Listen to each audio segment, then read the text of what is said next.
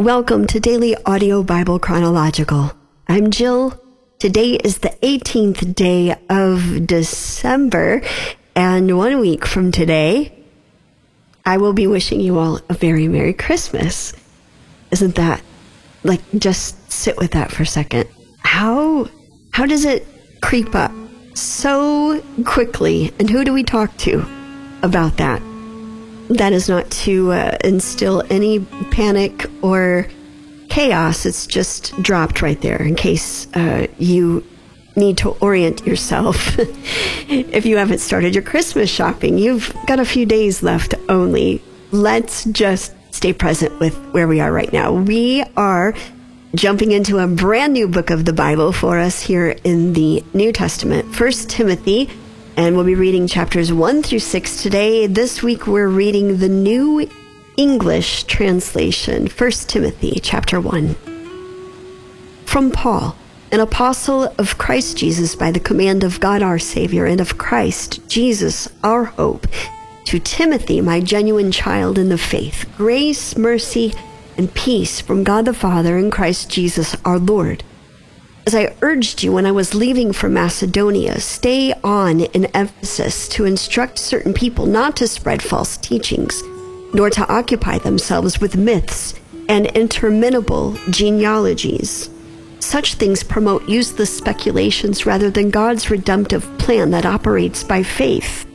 But the aim of our instruction is love that comes from a pure heart, a good conscience, and a sincere faith.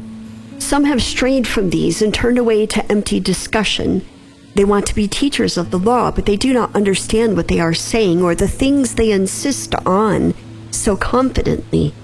But we know that the law is good if someone uses it legitimately, realizing that law is not intended for a righteous person, but for lawless and rebellious people, for the ungodly and sinners, for the unholy and profane, for those who kill their fathers or mothers, for murderers, sexually immoral people, practicing homosexuals, kidnappers, liars, perjurers, in fact, for any who live contrary to sound teaching.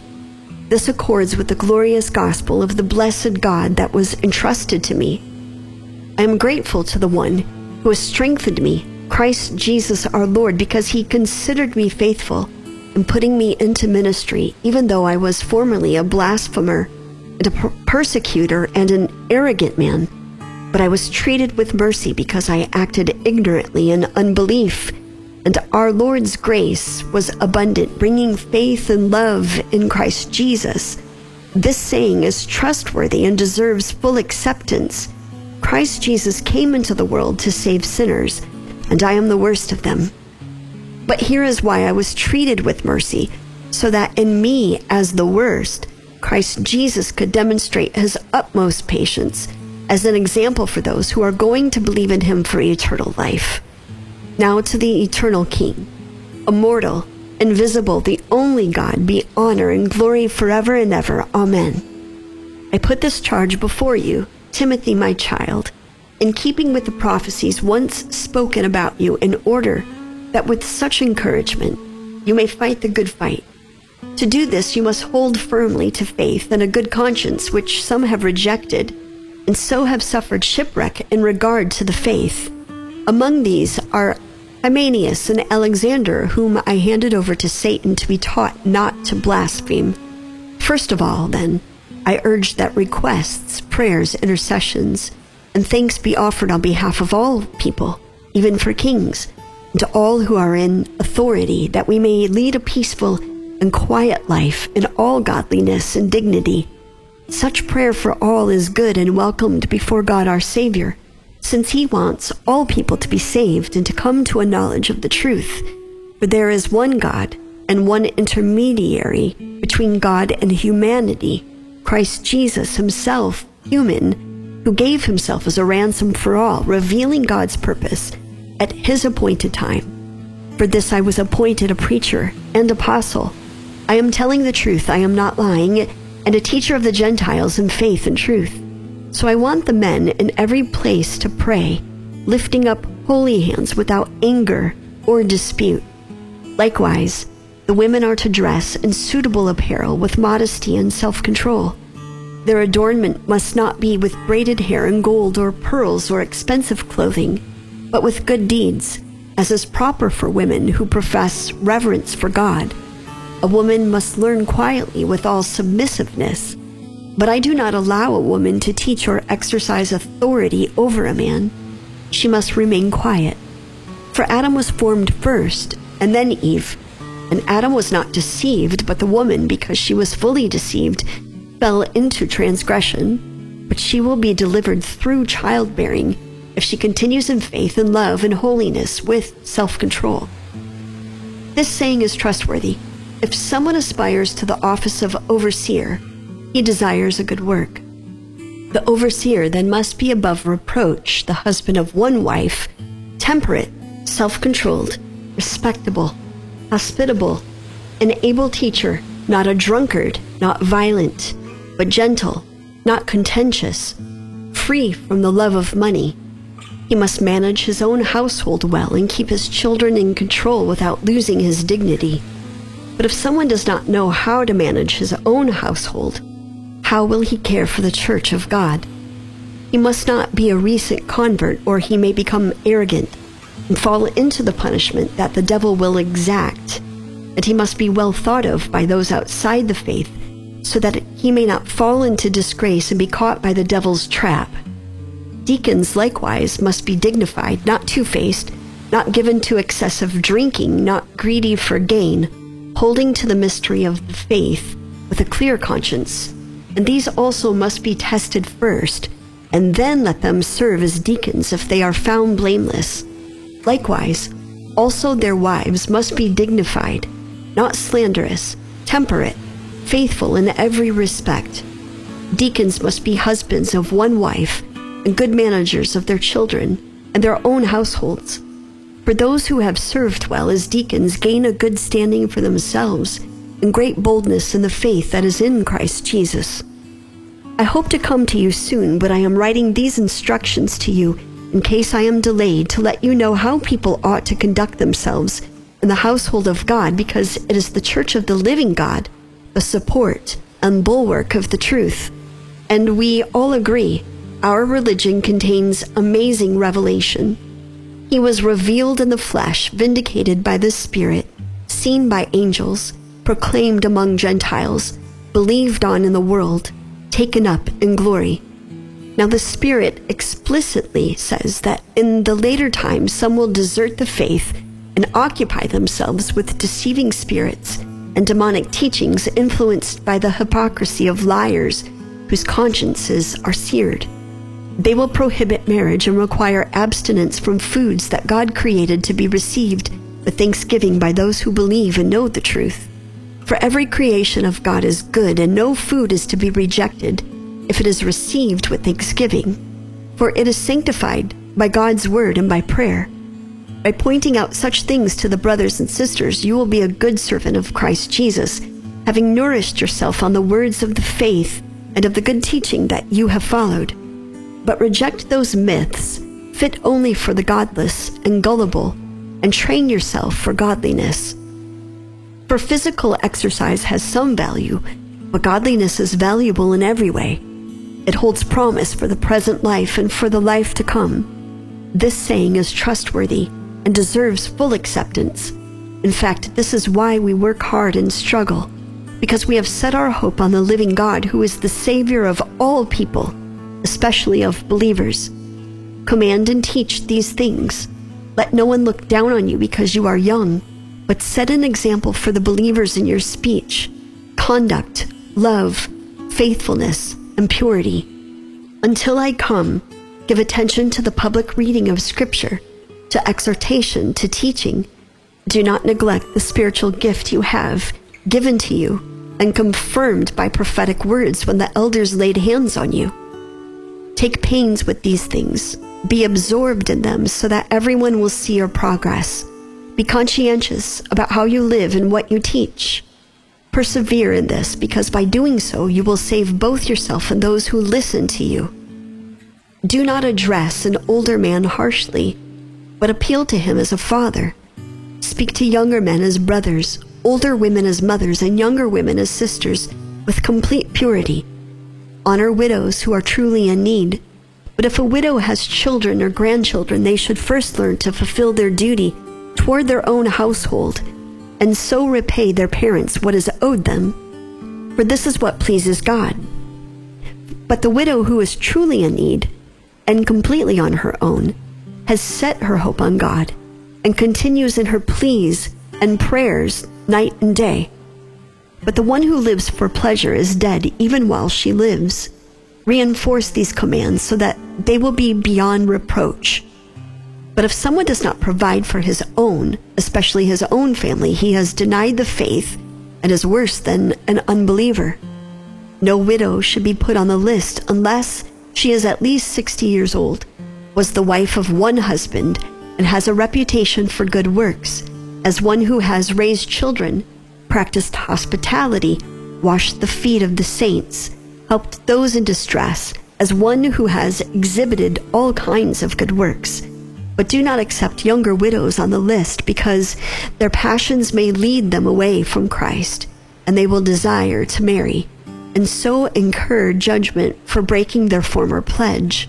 And besides that, going around from house to house, they learn to be lazy and they are not only lazy, but also gossips and busybodies, talking about things they should not. So I want younger women to marry, raise children, and manage a household in order to give the adversary no opportunity to vilify us. For some have already wandered away to follow Satan. If a believing woman has widows in her family, let her help them. The church should not be burdened so that it may help the widows who are truly in need. Elders who provide effective leadership must be counted worthy of double honor, especially those who work hard in speaking and teaching. For the scripture says, Do not muzzle an ox while it is treading out the grain, and the worker deserves his pay. Do not accept an accusation against an elder unless it can be confirmed by two or three witnesses. Those guilty of sin must be rebuked before all, as a warning to the rest before God in Christ Jesus and the elect angels, I solemnly charge you to carry out these commands without prejudice or favoritism of any kind. Do not lay hands on anyone hastily and so identify with the sins of others. Keep yourself pure. Stop drinking just water, but use a little wine for your digestion and your frequent illnesses. The sins of some people are obvious, going before them into judgment, but for others, they show up later. Similarly, good works are also obvious, and the ones that are not cannot remain hidden. Those who are under the yoke as slaves must regard their own masters as deserving of full respect. This will prevent the name of God and Christian teaching from being discredited. But those who have believing masters must not show them less respect because they are brothers. Instead, they are to serve all the more because those who benefit from their service are believers and dearly loved. Teach them and exhort them about these things. If someone spreads false teachings and does not agree with sound words, that is, those of our Lord Jesus Christ, and with the teaching that accords with godliness, he is conceited and understands nothing but has an unhealthy interest in controversies and verbal disputes. This gives rise to envy, dissension, slanders, evil suspicions, and constant bickering by people corrupted in their minds and deprived of the truth, who suppose that godliness is a way of making a profit. Now, godliness combined with contentment brings great profit, for we have brought nothing into this world, and so we cannot take a single thing out either. But if we have food and shelter, we will be satisfied with that. Those who long to be rich, however, stumble into temptation and a trap and many senseless and harmful desires that plunge people into ruin and destruction. For the love of money is the root of all evils. Some people, in reaching for it, have strayed from the faith and stabbed themselves with many pains. But you, as a person dedicated to God, keep away from all that. Instead, pursue righteousness, godliness, faithfulness, love, endurance, and gentleness. Compete well for the faith and lay hold of that eternal life you were called for and made your good confession for in the presence of many witnesses.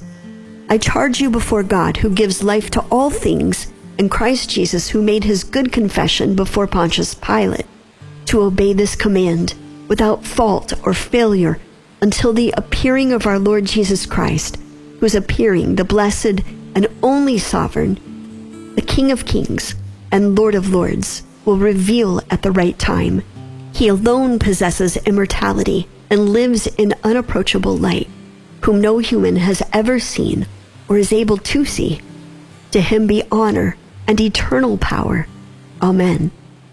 Command those who are rich in this world's goods not to be haughty or to set their hope on riches which are uncertain, but on God who richly provides us with all things for our enjoyment. Tell them to do good, to be rich in good deeds, to be generous givers, sharing with others.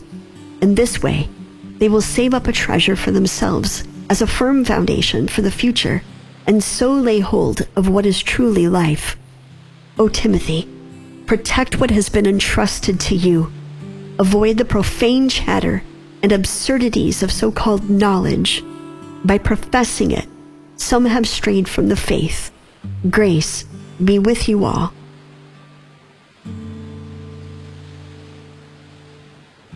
We began and ended the book of First Timothy today. Uh, just a few things to take note of for context and reference as we maybe mull over some of this reading. Uh, the two letters from Paul, 1 Timothy and 2 Timothy, are known as the pastoral epistles. They are known as that because these letters specifically are for church leadership, specifically priests and deacons. It's important to hold on to that because these letters were not intended to read in front of the whole church. These are letters intended for leadership only. And so we hear very specific instruction in these letters because it is for a, a completely different demographic other than just the church as a whole. These are for those leading the church. And so we hear verses such as verse 7 in chapter 1 they want to be teachers of the law but they do not understand what they are saying or the things they insist on so confidently. But we know that the law is good if someone uses it legitimately, realizing that law is not intended for a righteous person, but for lawless and rebellious people, for the ungodly and sinners, for the unholy and profane for those who kill their fathers or mothers, murderers, sexually immoral, practicing homosexuals, kidnappers, liars, perjurers, anyone who lives contrary to sound teaching. And then it just goes on to a really great reminder, knowing that this is for church leaders during a time when church is early established. These words ring true as a good reminder for us as the body of Christ as well. Christ Jesus came into the world to save sinners. Let it drop. Let it drop because we often confuse the message of the gospel of Jesus for the righteous, for the wealthy, for those who are doing pretty good, look how right they've got it. The gospel of Jesus, the good news, is for sinners, for the sick, for the broken, for the weary, for the poor in spirit, for the downtrodden, for the hopeless, for the weary, sick, and tired. Let's not confuse the message of the gospel, the good news of Jesus and he came for anyone who would call on the name of the Lord. May we lead with that today. Jesus, we thank you for being here with us. Thank you for the reminder, no matter who we are, leadership, body of Christ, church attender, non church attender, the broken, those that are in doubt, those that are questioning. You came for the sinner. And not a single one of us has this exactly right. We are striving to be more like you every single day if we are doing it right. And thank you for meeting us in our striving, allowing us to just be present with you, to know you for who you are, to love you for who you are, not what you can do for us. But I do pray that we would stop often and look back and recognize the place that you have saved us from, the place you have brought us out from, the darkness that we so easily get our own selves into. Forgive us. May we turn from our ways and see those in need of the good news, the message of hope and love and compassion, the message of Jesus. I pray this now in the name of the Father, the Son, and the Holy Spirit. Amen. Daily Audio Bible, that's home base. Check it out. If you have not, take a look around. That's also the website. Download the app. It's free if you would like. If you would like to partner uh, with us here at the Daily Audio Bible, thank you so much for each and every partnership. We could not do this without you. We are so grateful that we do not have to. If you are giving by mail, DAB PO Box 1996 Spring Hill, Tennessee 37174, or utilizing the mobile app. Hit the Give icon up at the top right hand corner. And lastly, look for the Give icon on the website. If you need prayer, if you'd like to pray for someone that's previously called in, several different ways for you to do so. 800 583 2164. That's the old fashioned way of picking up the phone and dialing. Thank God it's not rotary. Remember how long that used to take? 800 numbers were the worst. or if you're utilizing your mobile app, again, hit the red circle button up at the top right hand corner. You have two minutes on the prayer line. Please listen carefully to the instruction on the recording before you record. Hit submit, turn the wheel over to chronological, and it will get to the right place. That's it for me today. I'm Jill. We'll turn the page together tomorrow. It's an honor to be here with you, reading the Word of God and walking, maybe limping or even crawling, so close to the finish line.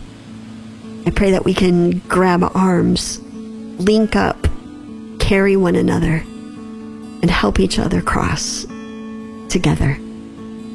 Until tomorrow, I'm Jill love one another. Hi, it's Shasta from Kansas. I wanted to call and say, uh, Victoria Soldier, it was amazing to hear your voice. I almost got tears in my eyes. It's been a while.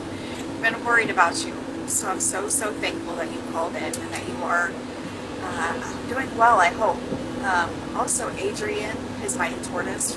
Um, haven't heard from you in a while, and uh, Lady of Victory as well. Cody from Utah.